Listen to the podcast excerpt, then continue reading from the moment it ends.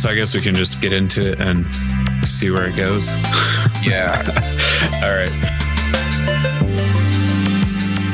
Hello, and welcome to Season two, Episode ten of Professors in Rooms Getting Coffee with Doctor Justin Winzenberg and me, Stephen Jones. Today our guest is Marcus Dipsilas, but first, Justin and I talk about last week's attempted insurrection in the Capitol. As always, you can find us at profs in rooms dot com. So, okay, so like the last time that we talked, it was before Christmas, right? It was, um, it, yeah, yeah, and a little bit's happened since then. So I, but I, I just gotta say, like, I was, so Monday and Tuesday this last week, I was super tense because I felt like something was going to happen. And I just, I just, I was trying to work mm. on different things. I just kept getting just really anxious, which is unusual for me. And then Wednesday, something happened. And I, for some reason, felt really at peace on Wednesday because I think it finally, it felt like the storm finally broke. You know, it's like, okay. That's something that happened, just just so that our listeners are clear. You're referring to the events in Washington, D C, right? I am. I am. Yeah.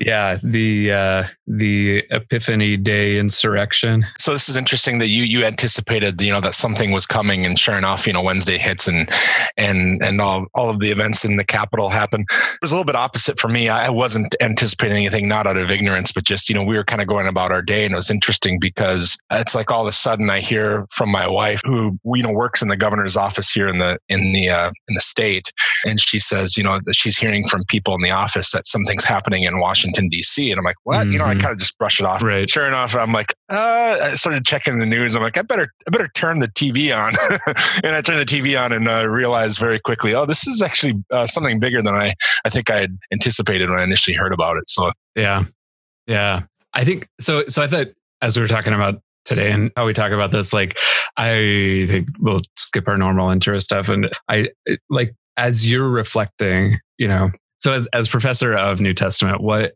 like, yeah, what do you see? I mean, it's, it's complicated in a lot of ways um, because I, I don't really know the ins and outs of politics very well. Although uh, there, there's been one angle of the conversation that has been interesting to me in light of my PhD work. And that is, you know, there've been a lot of accusations against the president of sedition, of stirring up insurrection, um, treason, things like that. Mm-hmm. Um, even mm-hmm. got, I even got a, a, a text message from, from a family member saying, Trump just committed treason. I can't believe it, you know. And I don't know all of the technical definitions of this in terms of American law, so that's not something I can really play ball in in terms of my area of of knowledge. Um, but I, I happened to spend a good amount of time in my dissertation kind of looking at what constitutes subversion and how do you subvert mm. um, ideologies and how do you subvert political uh, s- circumstances and and empires and things like that. And and so right. coming at it from that That angle, I thought this was actually quite interesting because there was a lot of talk about what the president said and didn't say, and whether that counts as sedition or, in, you know, or inciting insurrection and things like that. And that, that to me was very interesting because that my, my dissertation very much so focused on how language can be used right. in order well, to the challenge whole speech act theory, yeah, right? Speech like act what, theory. What are words doing? Exactly. What are words doing, and how can you use words to challenge ideologies and to basically provide reversals and, and subvert, you know, various forms of ideologies. And in that, I, I did see some of that happening, whether that counts as sedition or insurrection or whatnot. I'm, I'm not sure in terms of American law, although it was interesting. And I, I did see just some people throwing up on Twitter and whatnot, some of the textbook definitions mm. of sedition and whatnot. And in some ways it was slightly different than I think I'd anticipated. In other ways, I could see how some of those accusations were maybe brought out.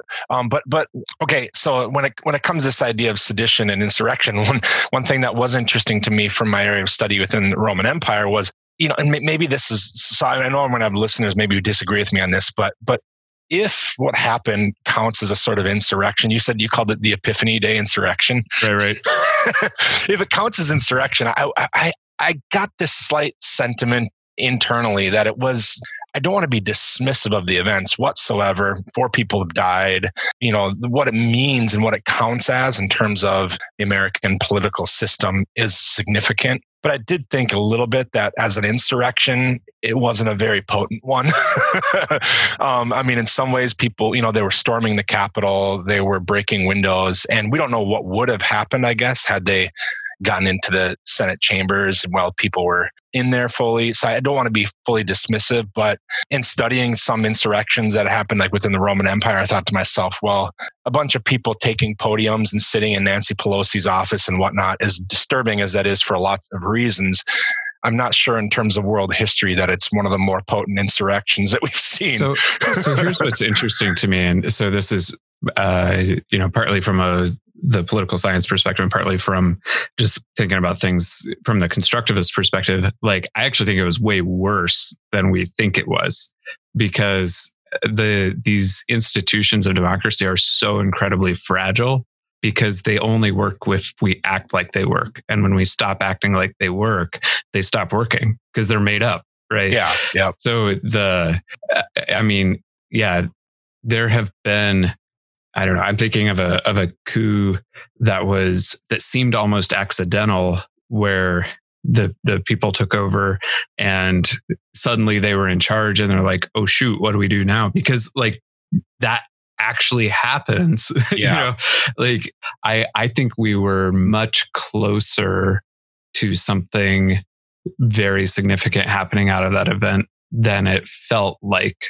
Like what it felt like was, oh, you know, here's these rabble rousers and they're there, they're, you yeah. know, they're causing mischief or whatever. And, and then they leave, right? Cause that's kind of, I don't know, that that's an easy way to package it, but that's not really what happened. What happened was that government, the function of government and the people who represent the people were threatened successfully, right? Like, they actually got into the space where the people were. And there have been times in history where that's happened. And then all of those people have died. Yeah. Right. Like the no people doubt. who were, who were the government. And I don't think that we're nearly as insulated from that as we feel like we are. And, and so part of that is, you know, the fragility of, of institutions. Our institutions are so dependent on our continued construction of them, yeah. that when you break that wall, I I look at that as being a, a tremendously vulnerable space. And I, I suspect that it has revealed a vulnerability.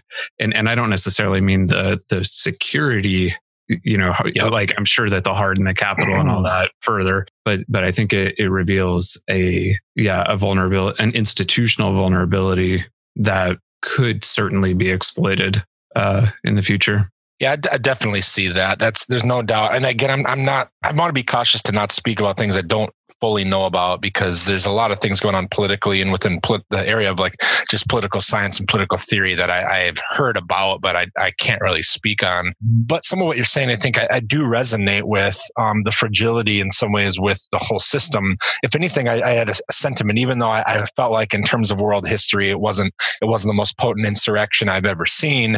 I still did feel in the same sense that it did reveal that in any way that America is exceptional, if people want to use that term, we have something that was exposed, I think, a few days ago that that most definitely uh, has been brought to light in a way that I think that is extremely revealing. I mean, I I don't know fully what this means. And I think I was also a little disturbed by some of the remarks made by our incoming president, by Joe Biden, when he was basically saying, this isn't America, mm. um, and when I kind of like, we're better than this sort of mindset. And I, and I thought to myself, that's very troubling to me that an incoming president is basically brushing this off as the work of, you know, some rabble rousers, like you said, and mm-hmm. not really taking into consideration that, you know, seventy million people in our country voted for Donald Trump, and the one hundred thousand people that were there um, at the rally in D C probably only represent a fraction of people who would have been there otherwise if it weren't for COVID and, and whatnot.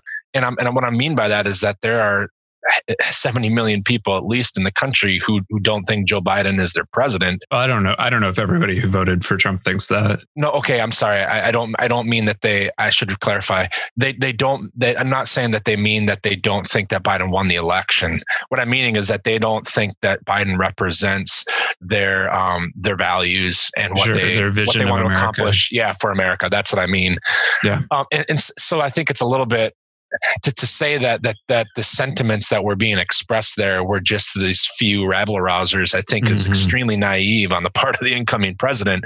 And I thought to myself, like, are we going to have someone who can open their eyes up to the divisiveness that actually exists in the country and not just be dismissive of it, but try to handle it? Because he, you know, throughout his campaign was saying things like, you know, I'm I'm I'm the president. For, if I get elected, I'll be the president of all the people, or mm-hmm. you know, the whole American people, not just Democrats. Um, but I'm I'm not I'm not sure. I'm a little skeptical, to be honest, that he's going to be capable of doing that when he's making statements that, well, this isn't America. Well, it, it is America, right? In some ways, this is where we're at in America. Right. And if you can't acknowledge that the sentiments that were being expressed on, you know, on Wednesday are actually a, a powerful sentiment in many people across the country, then how are you going to be their president? Right. Yeah, it was interesting. Mark Charles, who was our guest uh, yeah. last last season, was talking about. He was he was commenting about these yeah, different responses, some of his comments, and you know, this question of like, how do we build shared memory? And yeah, I think how we move forward from this event will be important. Part of the memory that I think we have to wrestle with is, you know, the the very overt linking of Christianity uh, with yeah. the events of of last Wednesday. Also. Uh, how do you think about that uh, as a New Testament prof? I, I was disturbed by some of what I saw. Some of the the biblical passages that people were holding up, the crosses that were brought there, um, and somehow that there were crosses being held and nooses being hung. Did you see there was a noose? I did, yeah. To me, that's so deeply troubling and disturbing that if if if there are people who believe that Biden didn't win the presidency and that this is the resort they should take, we could discuss those sentiments. If they somehow think they're being fueled by an affiliation with Jesus, that means that Jesus would want them to do such a thing. That that's deeply troubling to me. I, I in all the work that I've done in my area of New Testament studies and all the ways that I've seen that the New Testament does in many ways challenge Roman imperial ideology that makes claims that were transgressing, I think, what it should have been making. I don't see any places where J- Jesus encouraged any sense of violence, any sense of uprising. Um, in fact, it's quite the opposite. So I find myself in this space where I I, I can sympathize with those who be, who, if they think that the ideologies that are happening in their country are somehow challenging the things that are only reserved for Jesus, I have some room for that. But then to think that the means by which you go about this, and the and the fact that there have been this association with Christian nationalism, to me was was deeply troubling. Yeah, I think I mean one of the things that this continues to affirm for me. So I, I saw from many so from many white Christians, I saw expressions of shock, yeah. and from many Christians of color in the U S, I saw expressions of y'all. We told you. Yeah.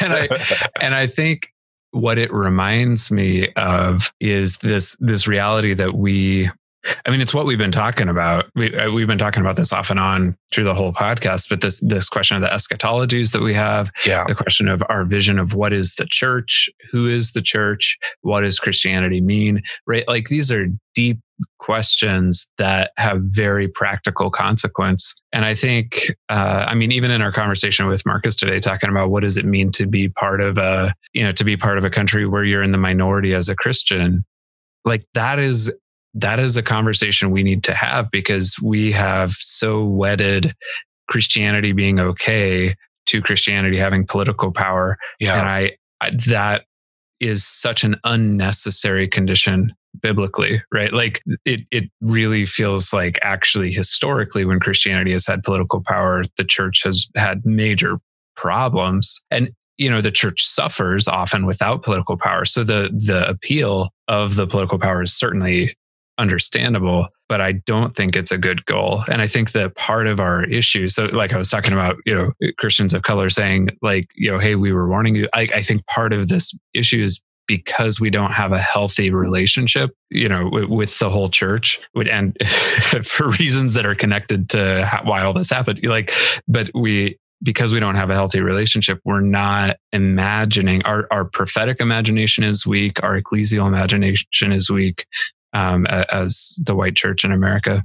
Yeah, and I think that there's this sentiment along among a lot of Christians that if our guy, whoever it is, and it's been guys so far, but if our guy doesn't win, that somehow, and we we talked about this before, that somehow God's power in our country and in the world is it's being threatened.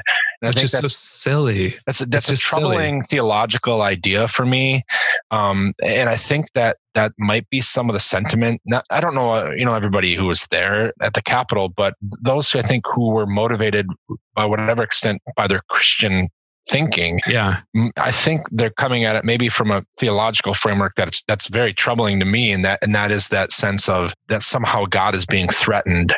I also think it's a little short-sighted to believe that, like, you know, if we can get our president for four more years, everything's going to be fine. And this gets back to eschatologies, and it gets back to soteriologies that we've talked about before, views of where our hope is and how things will be made better and how we will be, how our problems will be resolved as as right. human people and as American people. What is salvation? What is salvation? All that. And I think it, it, it to me, the those sort of things, when Christianity was attached to the events on Wednesday, to me, those what's so troubling about it is it seems that a lot of hope and a lot of uh, soteriology and eschatology are being placed in in one political leader. And I think that's right. very short-sighted. And it's one political leader, but it's also a particular vision of what it means to be Christian and a particular vision of what it means to be American. And I think that it, when I say particular, I, I don't necessarily mean unified, yeah. but it's, you know, it's from a, from a particular vantage point that I, That yeah, based on the historic witness of the global church and based on scripture, I can't find any justification for it. And at the same time, one of the things that I think is really important, our last guest uh, on the podcast, our last guest was D L Mayfield, and she said, as as these things were happening, one of the things that she commented about was that these are my people. Right. And I think it's really important to not say, well, those people, you know, because they have a flawed eschatology or a flawed soteriology, they must not be Christians. I suspect that many of them are. Oh, yeah. Right. And so to to say, no, those aren't my people is also problematic. It does mean we have some work to do among our people. But Peter followed Jesus, and Jesus had to tell him to put away the sword. You know, in some ways, right. what I'm seeing, I mean, you see this diverse group of followers of Jesus who, even within Jesus' own lifetime, who were so deeply divergent on the way Jesus was supposed to be the Messiah. Mm-hmm. And you see Peter's expression of it, you know, in the garden when he's really, when he literally pulls the sword out and cuts off the high priest's servant's ear. Um, you see, I have to imagine that there are other expressions of it as well, and Simon the Zealot, you know, and and maybe different than than than who knows than than John or James or or any of right. those for that matter. It, it, it's a tricky scenario because I, I don't I don't at all want to put my stamp of approval on the way that Christianity has been interlinked with certain political ideologies and what it means to be American in, in our country. At the same time, um, I understand that who the church is. Within America and globally is extremely complex. Mm-hmm. And, and I don't, I don't know, I don't really feel like I should be in a spot to, to question a person's faith, but I do think that it is healthy within the church to try to call out the things that we see are unhealthy patterns of thinking within those who right. want to associate with Jesus. We have a responsibility to we do that, responsibility, right? Yeah. About that. And, and I don't, I don't, and I'm not really talking about those who who who have no desire to affiliate with Jesus. I mean, th- there's there's all sorts of things we can ask about, you know, their ideologies politically and whatnot. But mm-hmm. but I'm it is the folks who showed up at the Capitol who maybe were motivated by their faith that I would. I don't know. I, I'm, I'm troubled by some of those motivations because it seems some of those underlying theologies are maybe misguided, right? Mm-hmm. or they are misguided. We'll be back in a moment with Marcus Dipsilas. Our conversation with Marcus was recorded just before Christmas, but it turns out there are some really important themes for today. A quick reminder that you can find bonus content and contribute to the podcast at patreon.com slash profsinrooms. So I am, I, I want to say I'm super excited, but I usually say I'm super excited. And I think I'm more than excited to have uh, with us today, Marcus Dipsilas, who I've known since two thousand thirteen, I guess it's been, it's been a minute. So Marcus is an aspiring interculturalist of Chinese, Punjabi, and Pakistani Malay descent. He's Malaysian by nationality. And after he graduated uh, in the U S in twenty fifteen, Marcus moved back to Southeast Asia and went on a four-year nomadic journey, immersing himself in numerous Christian communities in Asia, America, and Europe, listening and retelling the stories of international workers and local believers alike. It was really fun, Marcus, to see you doing that. Uh, in twenty eighteen, he obtained a graduate diploma in international development from the London School of Economics, and he works as a creative, telling stories through videography, photography, and writing. He's the founder of the Dips Collective, which is a nonprofit focused on refugee advocacy. Uh, Marcus, thanks for being with us today. What's what's something else we should know about you?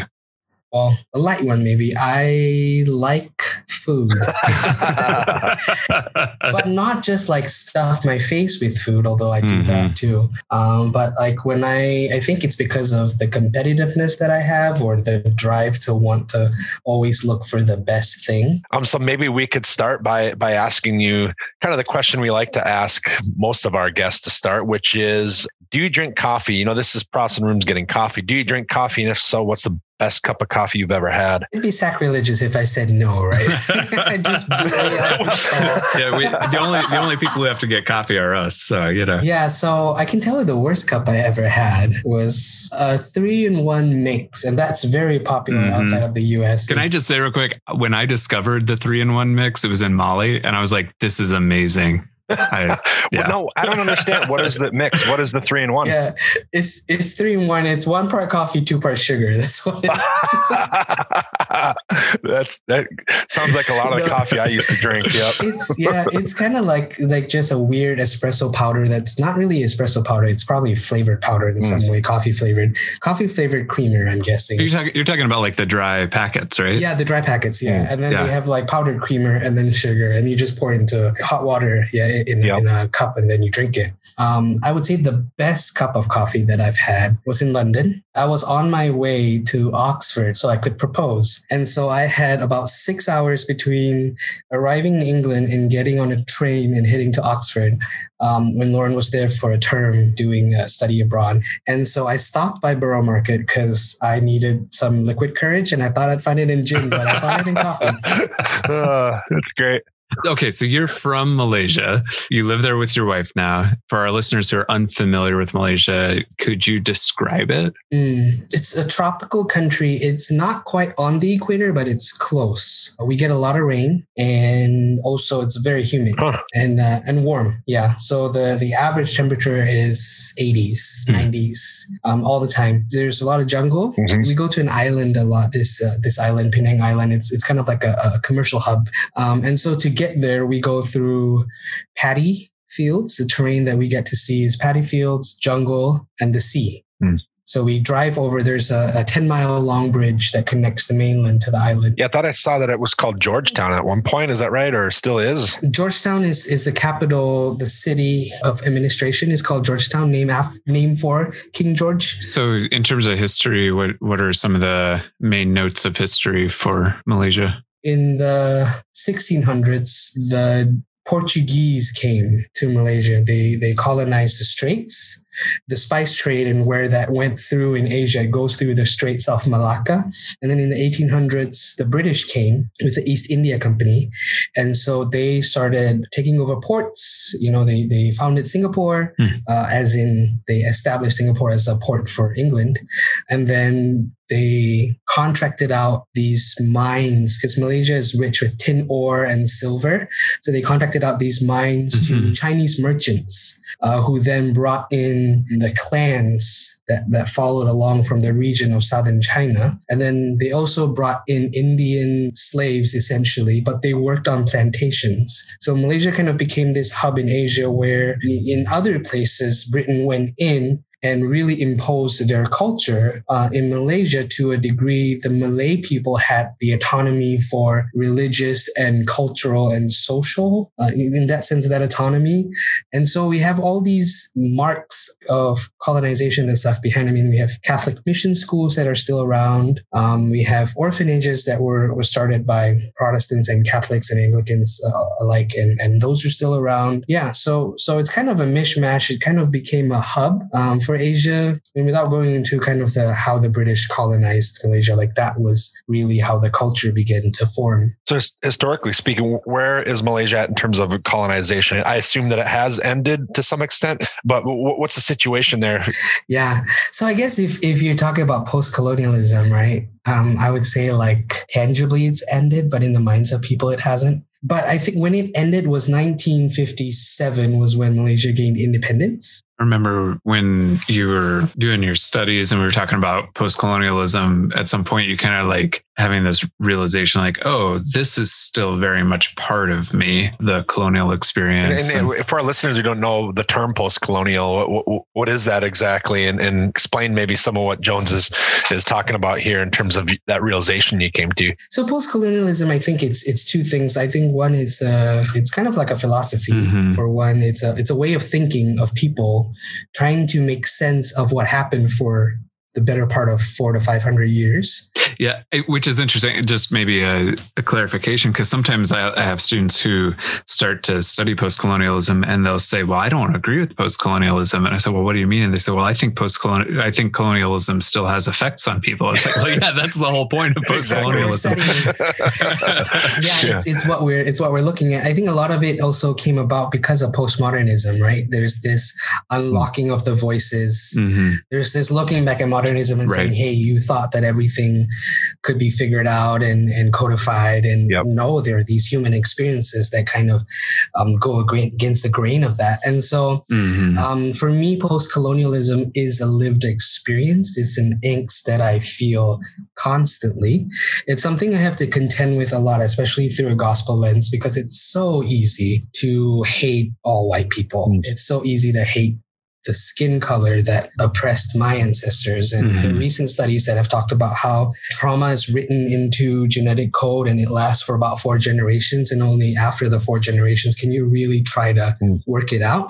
Mm. And my parents lived through colonization, at least till their teens. My mom actually had a British national birth certificate because mm. Borneo was under British, um, um, they call it a, a protectorate. But um, yeah, this idea of that white man's burden of bringing civilization. Mm-hmm. To me, it's very real in the field of, of missions. I personally don't think that the gospel has really penetrated the heart of this nation because I'm still seeing a lot of outsider kind of perspectives when it comes to to following Jesus. Like, I mean, we do church exactly, almost exactly the same way that you would walk into a church on Sunday. Well, pre-COVID, right? You could walk into a church sure. on Sunday. So then part of the post-colonial project for you is trying to wrestle with what of your faith is an authentic experience of the gospel as a culturally located person, and what of your faith has been mediated through this power structure of colonialism. And it sounds like part of what you're saying is the way that the gospel took root in some populations in Malaysia, it did so in a way that didn't necessarily empower people to understand who is Jesus for themselves as much as it was kind of a continuation of this power differential. Is that right?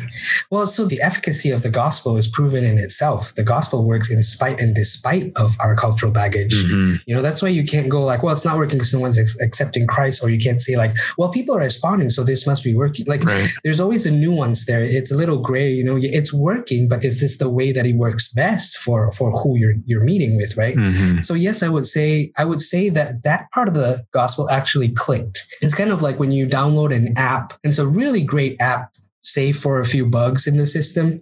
Like that's kind of what Christianity feels like at times here, where things are working great and then you meet an impasse and suddenly you're like, how do we respond? And and maybe for people who are more aware, they'd be like, well, the the things that we've learned biblically, we're realizing they're coming from a cultural lens that's different.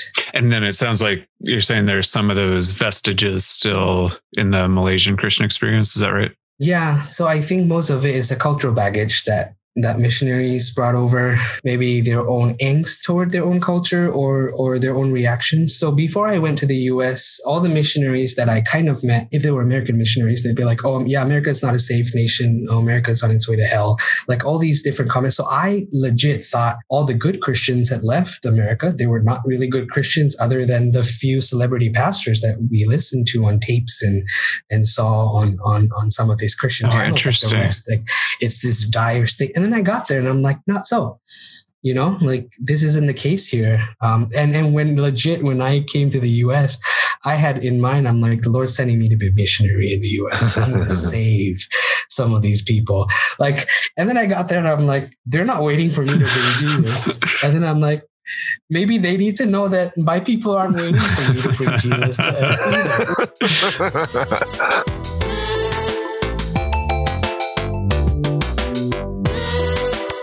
So, Marcus, I've heard that you've recently been working on a book project that's due out in February. Could you just give us a little quick overview of that project and what you've been learning? Yeah.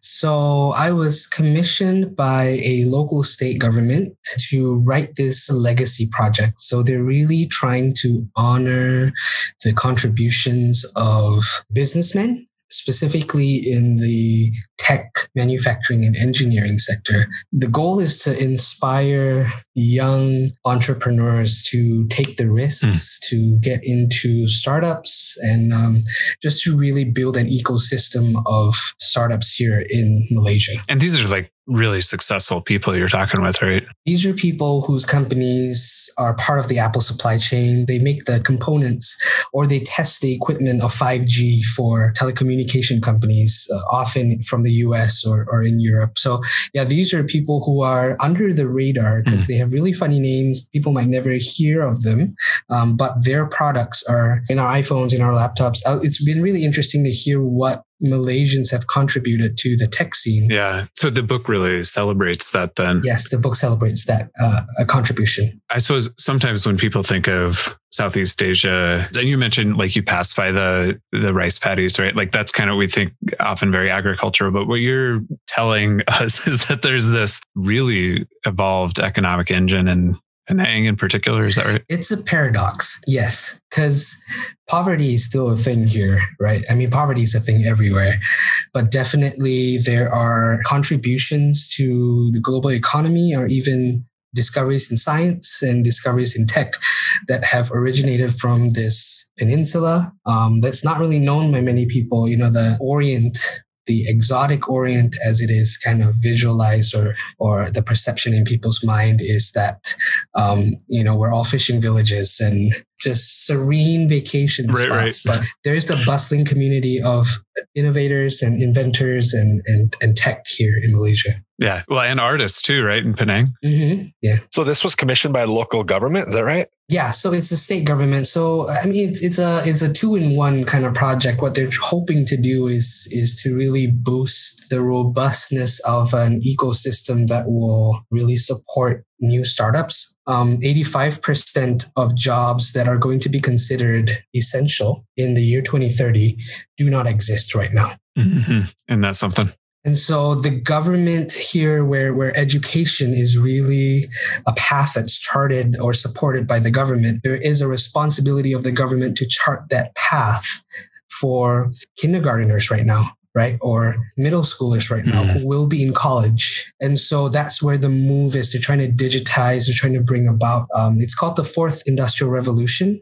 It's actually quite a common term. Um, so moving from just mechanical and electrical and electronics to A I, mm-hmm. to automation. And so there's this idea of digitizing industry that will meet this fourth industrial revolution and kind of bring Malaysia into the next stage of progress. And yet, in some ways, part of what your book is doing is looking at this reality that Malaysia is already there in some ways, right? Yeah, not maybe not at the fourth industrial revolution, but that we have the, the framework and the inspiring stories. Mm. I mean, so many of the people that I'm talking to, they came from utter poverty. How about that? And the idea of the self-made man, there's a myth to that, but there's also truth to that. All the things we build stand on the, the accomplishments of the past, but also some people do come from nothing and they make something. And then you get to sit in their offices and listen to these millionaires talking about their stories. And I mean, people usually, when they say like, I'm so humbled, it kind of like sounds like, like, like, like humble brag, yeah, right? like, a, like, a, like a humble brag, but I really am so humbled that I get to do this. You know, most of these successful men, they have never told their stories to anyone. Mm. And so I'm the first person they're sharing it to. I get to listen to it. I get to kind of be an avenue for them. I mean, when we end some of these interviews, some of them will thank me because they got to reflect all the all the key parts of their journey. And some of them end up in tears, like they'll be crying and they'll be apologizing. And I'm like, hey man, emotions are good. Mm. Just, you know, and, and, and it's out of gratitude, right? Cause most of them, like they, they see that there were things bigger than themselves that pushed them in a direction or, or led them on this course.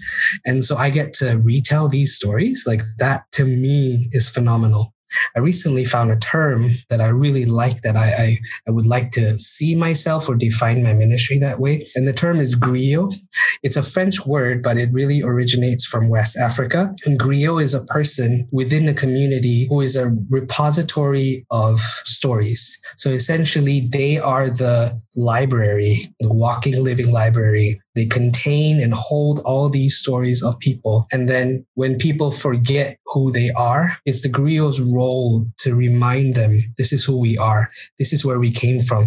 These are the stories that made us. These stories that I get to tell, I treat them with such reverence because they're not my stories. They're not of me. It's someone else's story. And something so beautiful about listening to stories and retelling them. And I've done it in the faith community, and now I get to do it in the secular community. So one of the things that I'm curious about, Marcus, is so you're Christian, right? But Malaysia is a majority Muslim country. And I think, uh, you know, something we were talking about with uh, D L Mayfield uh, a couple of weeks ago was this thing of like learning from believers who are not used to having Christianity from a place of power, uh, which is kind of how we imagine Christianity often uh, in the U S. But what, what's that like being a Christian in a Muslim majority country? Mm. So I'll, I'll give you some context. Um, so Christians make up about eight percent of the Malaysian population.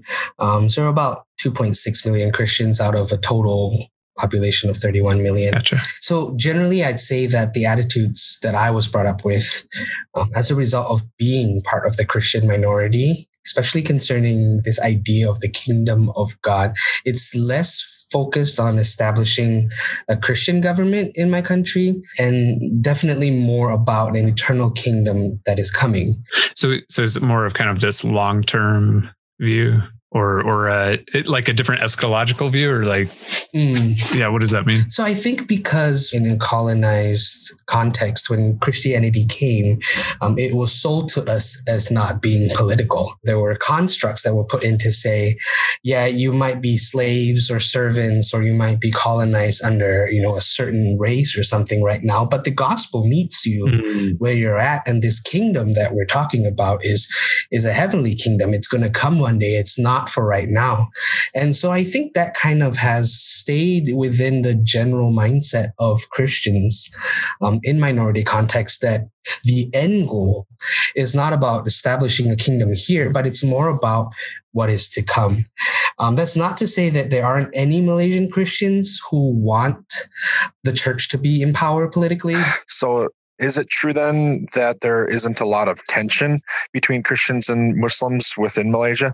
Or is that, do you think that that's, it's more complicated than that? It is certainly more complicated than that. Um, I think the tension comes from the fear of being threatened. And I see a lot of similarities actually between Malaysian Muslims and American conservative Christians, because they're both the majority in their context. And so the same vying for power, um, I see that there. So the mm. the tension comes from um, whenever, you know, uh, um, religious authorities feel like there's a threat to the faith, the majority faith, especially here.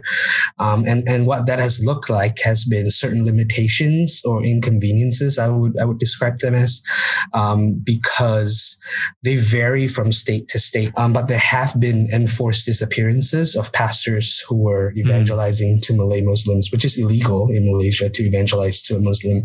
Um, and Islam, as you know, treats apostasy very seriously. So two pastors in, in particular, um, Pastor Raymond Cole and Pastor Joshua Hilmi, um, who are known for their outreach quite publicly to Malay Muslims. They've been missing since twenty seventeen. Wow. So, so on the one hand, you have quite a bit of freedom to exercise faith, right? Mm-hmm. And then on the mm-hmm. other hand, there are also these Uh, I mean, I mean, that would be, that would fit, you know, if we talk about the persecuted church, you'd say, yeah, this is also that. It's, that's really complicated. Yeah, it's, it's, it is quite complex. I, t- I think too, for the psyche of the Malaysian church, mm-hmm. because there is freedom of religion, uh, um, guaranteed for, um, non-ethnically Malay people. But at the same time, mm. it's kind of this, don't poke the bear, you know, we're letting you have this freedom, be grateful and, mm. and don't stir up anything. Don't, don't provoke anything. Yeah, that's so interesting.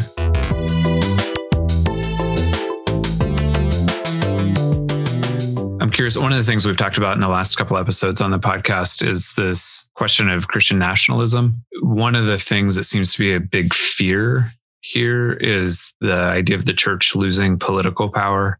And I think there's this question of, can the church even survive if it doesn't have political power? Do you have any thoughts on that?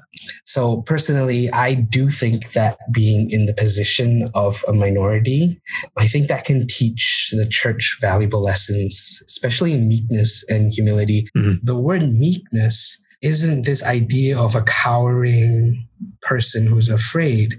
Like, meekness is having authority, but not being compulsive to use it. We certainly don't need political engines to, to propagate church. In fact, I think a lot of times when, when we rely on the political machine to, to help us, that cause becomes tainted. Like it, there's a political interest there that gets introduced into the church D N A, which to me, I think is dangerous. So um, I had a friend from Singapore recently share some of his writings on God's call for us to lose and how sometimes God does call us to lay down our rights and lose, which is essentially the example of Christ, is it mm. not? Like, he emptied himself. He chose to humble himself. He came in our form. And so I think that there's a very real, tangible experience that minority Christians have with the meekness of Christ incarnate. Mm. I, Justin, do you remember? I can't remember hearing a sermon or a message or anything where losing, like, calling us to lose. I can see it, like Philippians two, right? But I, this is unfamiliar to me. Is, is it to you? Well, and the idea of meekness, I think, is just not anything ever emphasized theologically, even though Jesus clearly emphasized it mm-hmm. in the Sermon on the Mount. Mm-hmm. But, you know, I, and I've been reflecting, I think, uh, you know, in some classes at Crown for a little while on, on the Beatitudes, and especially on the way that, you know, Jesus thinks people are blessed, and how our stark contrast that is with what we think constitutes blessings in the Western world. So yeah. when you're talking about this emphasis of this sense of meekness and all that, I mean, you're, you're, you're talking about things that I think are very potent in the scriptures, but that are really quite foreign, I think, in the Western world. No, I feel like in the American context with like Christian nationalism, it's not so much lamenting the lack of power among Christians. It's really probably more so lamenting the the loss of power, mm-hmm. you know, so there's this idea that we, we had power, now we don't have it anymore. We need to recapture it. But the situation you're describing um, for Christians in Malaysia among Muslim majority, it, it sounds to me, and correct me if I'm, I'm wrong here, that, that there's maybe not that same sense of vying for power politically among Christians in Malaysia. Is that true, or, or am I wrong? Well, for two hundred years, the British were in power, and they were nominally Christian at least, and missionaries at best, right? So it's not like Christians never had power in Asia or in Malaysia. It was just mm. never the local Christians. Um, mm. In twenty eighteen, we actually had the first switch of government, and the church lobbied a lot for that. There was a lot of corruption. So Christians rallied around this coalition that promised to eradicate uh, corruption, to really deal with the issues, to bring this nation on track. The Malaysian church hitched itself to this coalition, and that was used as a political tool to rile up Muslims to kind of retake the government. And, and there was a coup, political coup that happened in February this year, right before oh, interesting. Um, the coronavirus situation got really bad in Malaysia, and it hasn't been resolved since. So, mm. so we've we've seen that result of the, you know, I mean, nationalism exists in, in every culture. I think mm. maybe for America, it looks a little different because it's most closely related to white supremacy. Mm-hmm. It wasn't that way here. It was more a cause of justice and against corruption, but the results were kind of similar because some Christians are mourning the loss of power. I mean, it was only two years, right? That, that oh. twenty eighteen mm. and twenty twenty. But that little taste of, uh, yeah, of power. Because we were like, we're free. It's a new Malaysia. And then it's like, actually, it's same old, same old. Mm.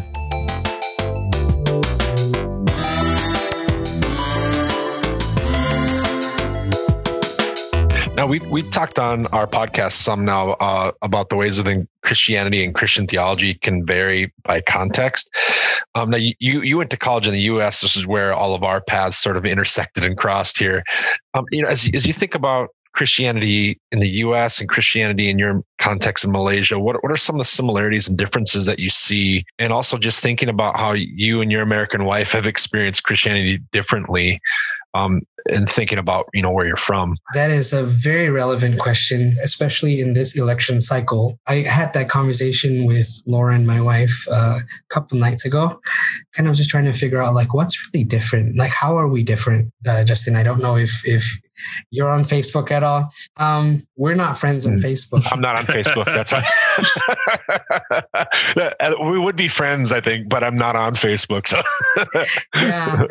But I do post quite a lot on American mm. politics and, and kind of what's going on in the U S. So I get a lot of queries of people like, why do you feel the need to talk about America? You're not American, um, which previously I didn't have an American wife, so I could, I, I could see their point of view. But now I'm like, well, I have a wife who's American. So by association, you know, I do have some stake in this. Um, and so we're trying to figure out like why I feel the need to address some of these things.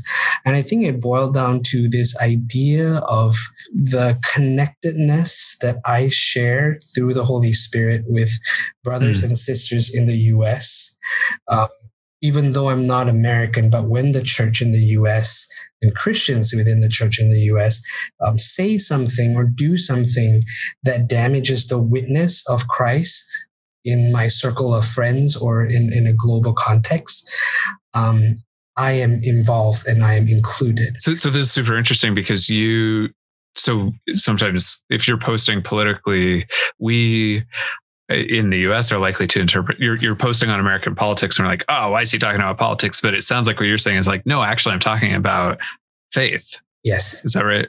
Yeah. My posts usually have a have a challenge or a call to action or a reminder for believers because I'm not just posting into the oblivion. Mm. I mean, I do mm. have people that I want to talk to and reach. At this point, it's most of my Crown friends. Um, I mean, eighty percent of, of my friends on Facebook who are um, who are American are from Crown. And so sometimes when I see certain things that I find concerning because I feel like it might damage the witness of the church, you know, I will point it out. I will say something about it. Um, but the heart of it really comes from this place of I grieve um, along or I grieve with or I'm grieved in the process. There's a lot of grieving really, mm. but this sense of the connectedness. So for instance, uh, and, and this was contrasted with, you know, I was talking with Lauren and she said, well, when somebody else of the same faith does something, I look at it as they are separate from me. Oh, interesting. They are doing this. I am not doing this. And then my response is, but we don't get to do that. No matter how much I might dislike someone, right? No matter how much I might dislike a fellow believer, we both call Jesus Lord. And therefore there is, you know, we are in the same family. I can't disown you every time I don't like something you've said or done. So you could be describing just sort of differences in perspective between you and your wife, but you could also be highlighting in some ways the differences between how American Christians think and Malaysian Christians think, right? So you're talking about her being able to separate herself from another Christian who's saying things that maybe she doesn't agree with, where you're kind of like, no, we're, we have a stake in the game here altogether. Do you think that is, is a result of differences, you know, in culture? In terms of your Christian perspectives from your cultural frameworks? Or I think so, for sure. There's so the intercultural framework at play here is uh, individualism versus mm-hmm. collectivism. Definitely, because I grew up in a in a collectivist culture, I tend to have more us kind of perspectives. I wonder if it's worth just defining the collectivism piece real quick, because I know sometimes when I talk with Americans about individualism and collectivism, what they hear are economic terms, which is not what you're talking about. This no. is a question of identity, correct. Right? Yeah. So the expression of identity is found within the group. It's found in relationship. It's kind of this idea of finding meaning in life. It's not that the group dictates to you what meaning is. It's finding meaning together. And so that's why shame is such a big thing in this culture, because shame derails that, uh, derails the whole group from finding meaning. One of the main philosophies that that is prevalent throughout Southeast Asia is Confucianism. Confucius was a, a Chinese officer in, in the king's court, and he wrote some of these principles of the Chinese understanding of what it meant to be human. And it talks about a very key thing that exists in most Asian cultures, and that is filial piety. So it has to do with family, this understanding of family. And family isn't just a nuclear family.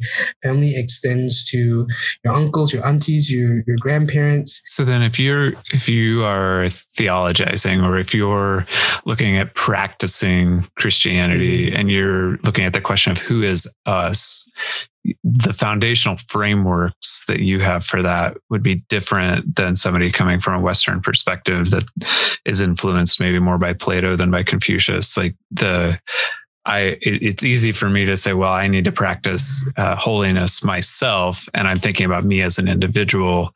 Whereas it sounds like that's a, your starting place is so different than my starting place that the conclusions are different. Mm-hmm.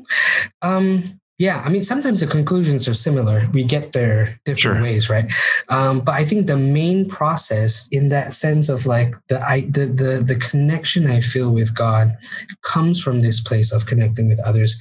You know, I'd even go as far to say um, I used to do quiet time religiously. Like I really held that time so closely, um, and I felt super close with the Lord. And also in uh, in in sexual purity, like I felt so close to Jesus. And I think that has evolved a little bit for me, because now the times that I feel the closest to God is when I'm fellowshipping with a refugee, or when I'm raising funds, you know, I'm doing an act of justice. So for me, that's kind of shifted a little bit. And what would it look like to, to have a healthy relationship with the Lord and others that wasn't centered around me? And again, like that's the, that's the Bonhoeffer piece. I think Bonhoeffer was secretly Asian inside, like that, turning your heart outwards, you know, to others, like, like the other is, is the one that you're here mm. for, Christ for the other. Like I, I listened to that episode and I, it clicked. It just, it really like, that's, that's my mm-hmm. theology. So this, this idea of holiness that you've been talking about here is very rooted in the concept of like justice, and not just the sense of like personal right and wrong, um, but really how we act towards others too. Uh, your big answer, I think, to the question we asked then about differences between Christianity and American Christianity in Malaysia is, is cutting at the core of not just like, okay, some Christians do this in Malaysia and other Christians mm-hmm. do this in America or the West. I mean, you're talking about fundamentally different ways of completely conceiving of God and of the world, mm-hmm. but still somehow mm-hmm. maintaining um, like some a similar Christian identity, even though at the very core, there's some very different ways of thinking and different ways of even conceiving of these theological questions. So I don't know, I really appreciate that, because you take it beyond just kind of yeah.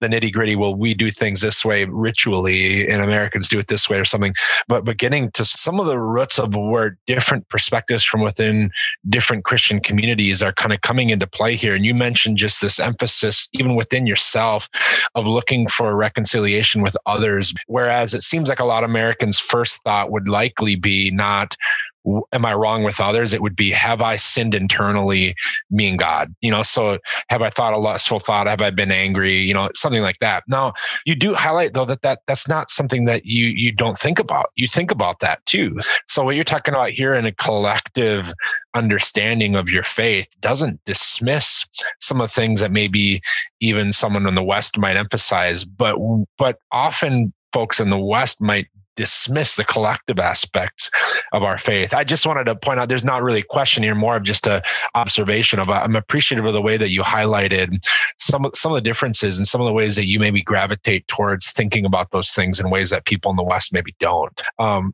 but you, you also kind of move then into talking about, at the core, you, you, you've gone even away from just asking questions about your own personal holiness per se, and started to ask questions about serving others and being for others.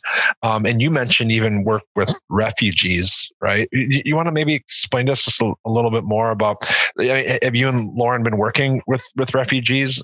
Mm-hmm. Yeah. Yeah. So I started, um, my involvement with refugees really began as a single man, as a bachelor back in two thousand sixteen.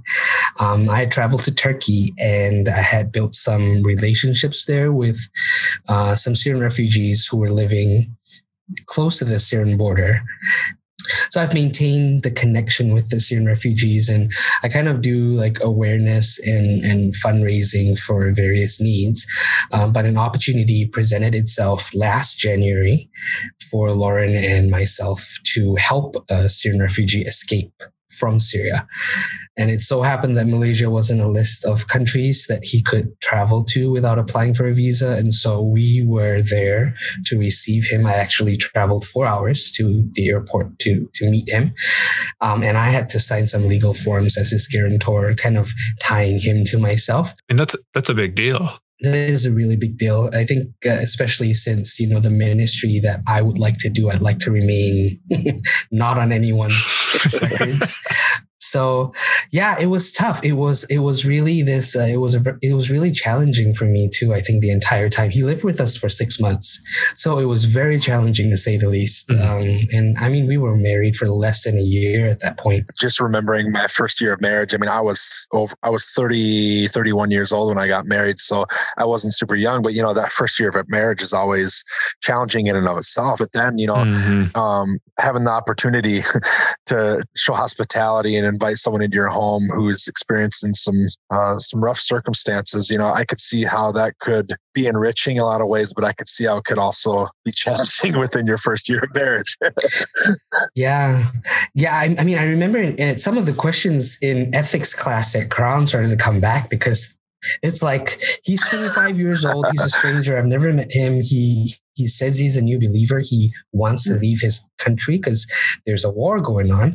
What do I do? Like, do I bring him to my house? And we had people telling us like, well, he could like do something to Lauren. Like he could run away with your stuff. Like, what are you going to do about it? And I think, it, yeah, inviting a stranger who was hurting and had experienced so much trauma into our mm-hmm. home was a very painful but necessary thing for us. Mm-hmm. And, and he was a new believer and we were not equipped at all to help him process his pain. You know, at, at this point, platitudes don't work. It's, it's so easy to say, trust God or have faith in Jesus. Right. Like, those words come so easily. And, and, and then to model that well for someone who has seen war for the past ten years, um, how are we supposed to disciple him? Well, I mean, it, it's not like he just had the trauma that had occurred. Then there was still stuff going on in his life, in his life, right? Mm-hmm. Yeah. Well, his family was still back in Syria. His uh, girlfriend was still back in Syria. And, you know, we would wake up in the morning and he would still be sleeping, and he would wake up at two and be like, why did you sleep so late? And then he'd go, well, I was talking to my girlfriend because they were bombing the city that she lives in. And I, we didn't want to not be able to spend her last moments together. And then we'd be like, okay, you can stay up as late as you want. Just do what you need. We're here to help you. But it was this back and forth of like, you know, I mean, we have our idea of what it means to be productive. And, and then you meet someone who's utterly just pushed down and has been living this life that is so demoralizing. Like, how do you disciple that? How do you, you know, teach, walk out that, that model, that life that, of following Jesus? And so there were certainly moments of frustration from, from both sides. Like, we would get frustrated at him. He would also get frustrated at us. Mm-hmm. Um, But but it's been it's been a year um, since he's been in Malaysia. By God's grace, he's still here. When when you say still here, you're saying still in the country? He's still in the country. He's not living with us anymore. So he moved to a, a, a refugee community about mm. uh, four months, five months ago. Uh, and, and that has been very helpful for mm. his mentality and, and his whole being. So we see him now and we see the progress that he has made, and and this new confidence in his identity, and his English has improved. He knows the public transportation more than I do. Nice. Um, he's in a different city, so we visit him when we can. And, you know, this new identity, like, it doesn't erase the pain mm-hmm. or trauma he went through. It doesn't make everything just go away, but, but we see God redeeming him and healing him day by day. And I think that's the model for refugee work. Mm-hmm. If if I were to contribute anything to this field, is that above all else, the ministry of presence in a place of suffering, that is so needful. I think one of the things I really appreciated, you Skyped into one of my classes, and it was a class about refugees, and you were talking about this experience you and Lauren were. And I think one of the things I really appreciated about it is how you de-romanticized it uh, for us a little bit, because I think sometimes, you know, it just seems like, oh, you know, well, that that would be amazing, you know, and I could be so good at that. And I think for you to just say, I, my memory is you came into the class and you were just like, guys, this is really hard. Yeah, the Lord kind of, the Lord challenged my nobility mm. in these last few months. I think we, we kind of have that idea of ourselves, that charitable, noble, like, this is who I am and this is what I'm going to do for the world. At least most of us do. And then you're met with this guy who, you know, uh, slams the fridge door or talks really loudly on the phone in Arabic. And, and then you're like, can you like make headphones? Like, can you? Like, it's the little things. It's always the little things. So it was a very unromantic process, which, you know, we do it again. Mm.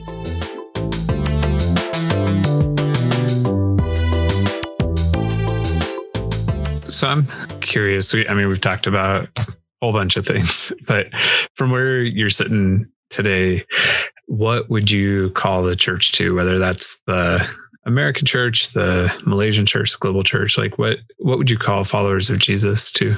Mm. I think I'd call the followers of Jesus to prayer. Mm. You know, it, to me, it seems like we don't pray enough, and I'm not talking about prayer requests or I'm, or even quiet time. You know, I'm not talking about those kinds of prayer time. I, I'm really talking about being in the place of prayer to seek God, to seek his will, to know him. You know, all this Christian nationalism stuff, it's it's pretty bad hermeneutics, if you ask me. You know, we think it's God's will that he wants Christians in charge. But really, the call of Christ is to come and die, mm. right? It is a call to lay down our rights, our earthly rights, and and die spiritually, physically, mentally, emotionally, you know, and we can't figure it out without prayer, and we certainly can't sustain it without prayer. You know, I, I believe that most Christians want to know the heart of God. I've been watching some of these videos of some of these Christian nationalist rallies, and, and they will pray like, God, we want to know your plan. Christians want to know his heart. People want to know God's heart, but we're not doing it in prayer. And I'd also believe that a significant portion of God's heart is revealed in suffering, real suffering. You know, our prayer time needs to look like meeting the tragedy of reality head on. And, and, and Jones, you said something in a class at Crown, uh, the gist of which has stuck with me. And I paraphrase, you said, if we encounter suffering on our own terms, we will only find despair. Mm. But if we will meet suffering on God's terms, we will find him, because he was in the midst of the suffering all along. Mm-hmm. You know, God is found near the brokenhearted, near the contrite. Jesus said the meek will inherit the kingdom of God. Like, why would we aspire to be anything else? Mm. And so, you know, in our prayer, I, I think it's really important to practice the discipline of lament. And you've talked about this in the, you know, the previous episode, especially um, with D L Mayfield.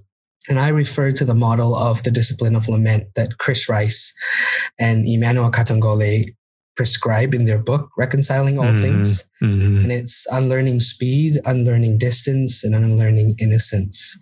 So we need to slow down. We need to unlearn speed, right? We need to, we need to slow down. We need to take a breather. And we need to stop seeing things through the lens of us versus them.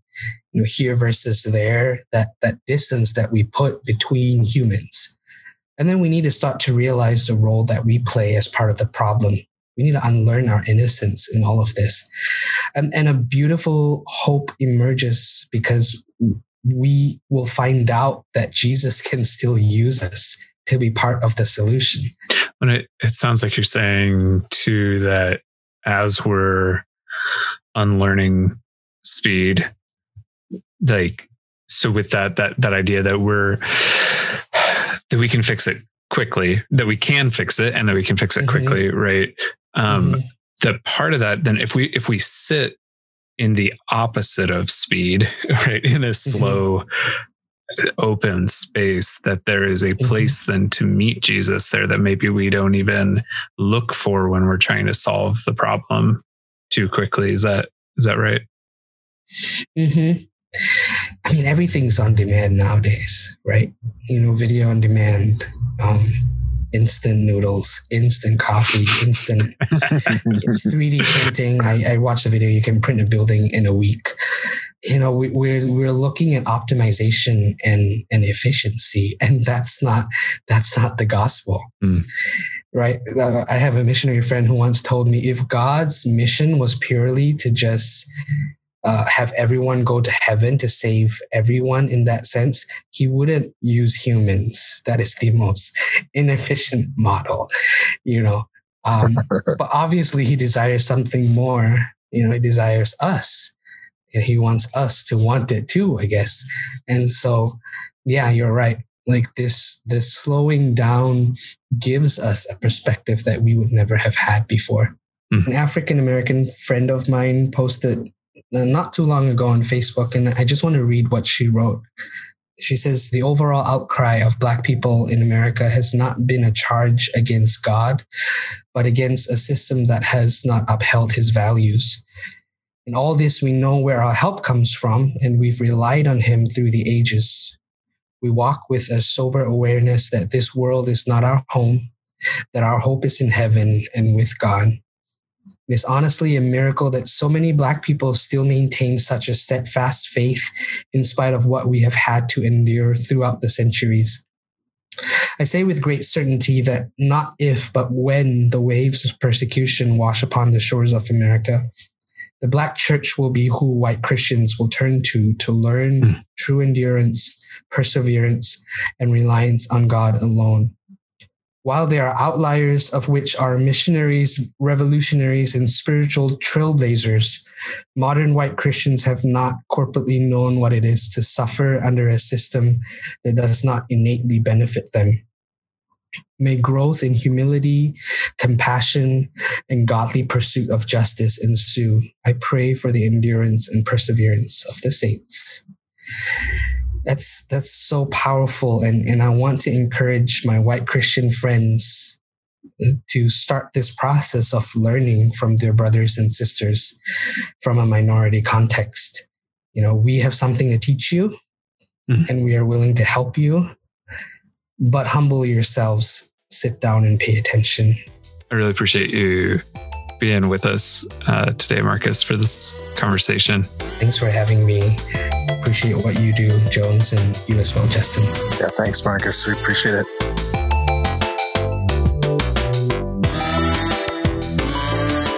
Thank you for joining us for today's episode. Our theme music is by Josiah Enns. The primary edit of today's episode was by Marcus Dipsilas. Reed Peters is a recognized patron of the show. Remember to find us at profs and rooms dot com, and we hope you can join us for coffee again next time.